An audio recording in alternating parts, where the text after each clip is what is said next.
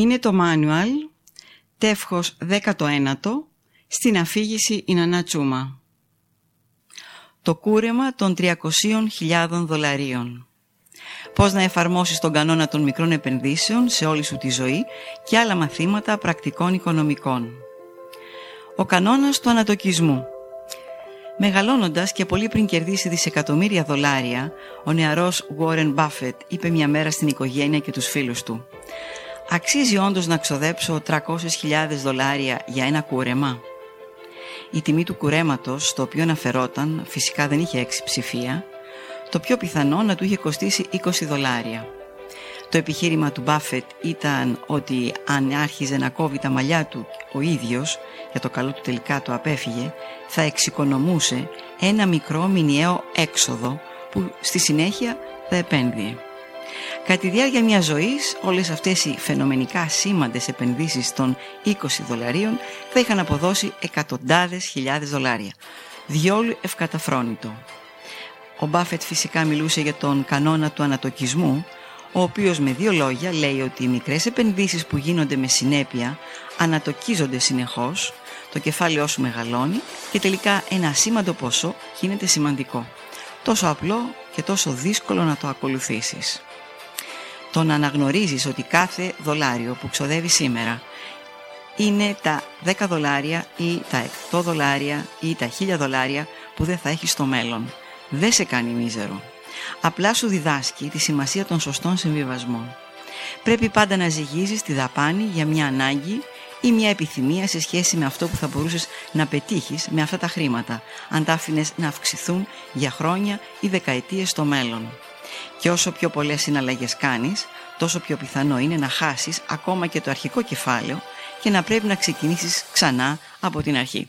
Γράφει ο Jason Swag στην Wall Street Journal. Ο ανατοκισμός δεν είναι μόνο χρήσιμο στα οικονομικά. Μη μου χασμουριέσαι, είναι μια αρχή που ισχύει για όλη τη ζωή. Το βούρτισμα των δοντιών κάθε μέρα είναι μια τέτοια μικρή επένδυση. Αν το παραλείψει μια μέρα, τίποτα κακό δεν θα συμβεί. Αλλά να αρχίσεις να το παραμελείς συστηματικά, οι μικρές ατασταλίες θα αθριστούν και αυτό που σου μένει τελικά θα είναι μια πανάκριβη οικονομική και προσωπική περιπέτεια. Ορίστε λοιπόν μερικοί τομείς που μικρές ασήμαντες καθημερινές επενδύσεις εισαγωγικά χρημάτων, αλλά κυρίως χρόνου και προσπάθειας, κάνουν τη διαφορά όταν αθριστούν και ανατοκιστούν. Το να τρως τα λαχανικά σου, σαν καλό παιδί. Το να ασκείσαι με συνέπεια, ακόμα κι αν το περπάτημα σου φαίνεται φρικτά βαρετό. Το να διαβάζεις έστω και μια ρημάδα σελίδα την ημέρα από το σκονισμένο σου βιβλίο ή Kindle. Το να αφιερώνεις λίγο ποιοτικό χρόνο, έστω και ένα τέταρτο, στους ανθρώπους στη ζωή σου. Το να κοιμάσαι, ναι καθημερινά. Το να ασκείς το χόμπι σου τακτικά. Σε όλα αυτά τα παραδείγματα, το αύριο βασίζεται σε αυτό που κάνεις σήμερα έχεις την επιλογή να ξεκινήσεις την επόμενη μέρα λίγο καλύτερα από ό,τι ήταν η προηγούμενη. Συχνά τόσο λίγο που δεν θα μπορείς να το μετρήσεις. Αλλά αν αθροίσεις όλες αυτές τις μικρές επενδύσεις χρόνου και προσπάθειας κατά τη διάρκεια της ζωής σου, το αποτέλεσμα είναι τεράστιο και συγκλονίζει.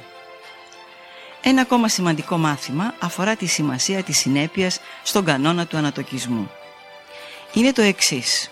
Είναι πιο δύσκολο να αντισταθμίσεις μια απώλεια από ότι να πετύχεις ένα κέρδος. Σε απλά ελληνικά, φαντάσου ότι έχεις ένα δολάριο. Κάτι έκτακτο συμβαίνει και μένεις δυστυχώς με 50 λεπτά. Για να επιστρέψεις στο σημείο από όπου ξεκίνησες, πρέπει να διπλασιάσεις τα 50 λεπτά σου. Με άλλα λόγια, πρέπει να πετύχεις μια τεράστια κατά 100% αύξηση για να καλύψεις μια μόλις κατά 50% μείωση. Το ίδιο ακριβώς ισχύει σε τόσες πολλές πτυχές της ζωής, πολύ πέρα από τα οικονομικά και την αποταμίευση. Σκέψου πόσο στραβά είναι καταδικασμένες να πάνε όλες αυτές οι ηρωικές προσπάθειες. Για παράδειγμα, αν πας να σπάσεις ένα ρεκόρ στην προπόνηση, το πιθανότερο είναι να καταλήξεις τραυματισμένος. Αν σηκώσεις τα μανίκια για να τελειώσεις δουλειά τριών ημερών σε ένα απόγευμα, θα μείνει σίγουρα εξαντλημένος. Και αν προσπαθείς να χάσεις βάρος με ραγδαίο ρυθμό, θα καταλήξεις αποδυναμωμένος. Σε κάθε περίπτωση, η επιστροφή στο σημείο από όπου ξεκίνησες, υγιής διαυγής με ενέργεια, θα απαιτήσει πολύ περισσότερη προσπάθεια από την πρόοδο που δεν πέτυχες. Με απλά λόγια, Η προσέγγιση ή όλα ή στο σπίτι σου καταλήγει συνήθως στο σπίτι σου με ένα μακρύ και πόδινο ταξίδι επιστροφής. Εδώ οι μικρές συνεπείς προσπάθειες για μεγάλο χρονικό διάστημα σχεδόν πάντα κερδίζουν τους επίδοξους ήρωες και καταλήγουν συχνά σε κάτι μεγάλο και σημαντικό. Υπάρχουν εξαιρέσεις αυτόν τον κανόνα; Φυσικά. Εάν είσαι στον τελικό των Ολυμπιακών Αγώνων και αυτή η τελευταία σου προσπάθεια μπορεί να φέρει το μετάλλιο αλλά και έναν σοβαρό τραυματισμό, ίσως να αξίζει τον κόπο γιατί ίσως δεν βρεθείς ποτέ ξανά σε αυτή τη θέση. Όμως αυτοί οι τύποι εξαιρέσεων αποδεικνύουν τον κανόνα. Τα τρία μαθήματα των μικρών επενδύσεων. Περιληπτικά λοιπόν, ο κανόνας του ανατοκισμού σε μαθαίνει ότι είναι σημαντικό να αντισταθεί στην παράληψη μικρών καλών συνηθιών, ακόμα και μια φορά, ή στην αρχή μιας μικρής κακιάς. Και σου θυμίζει ότι δεν πρόκειται μόνο για τα κέρδη ή τις απώλειες που θα ζήσεις εκείνη τη συγκεκριμένη ημέρα. Πρόκειται για τα κέρδη και τις απώλειές σου συνολικά. Εξίσου σημαντικό σε διδάσκει με τον πιο απλό τρόπο να αντισταθείς και στην ενστικτόδη επιθυμία για ηρωικές προσπάθειες. Αν αποτύχεις, η προσωπική δουλειά που θα απαιτηθεί για να επιστρέψεις εκεί που άρχισες θα είναι πολύ περισσότερη από τα πιθανά κέρδη σου. Το βαθύτερο μάθημα τσούζει λίγο και είναι το εξής. Πρέπει να σταματήσεις να προσπαθείς να είσαι συνεχώς τέλειος στην απόδοση. Είναι παγίδα. Είναι αδύνατον. Αντί γι' αυτό, να προσπαθείς να είσαι τέλειος στη συνέπεια. Είναι ο πιο λογικός και αξιόπιστος δρόμος για την προσωπική σου ανάπτυξη και την επίτευξη των στόχων σου. Το λέει άλλωστε και ο Warren Buffett.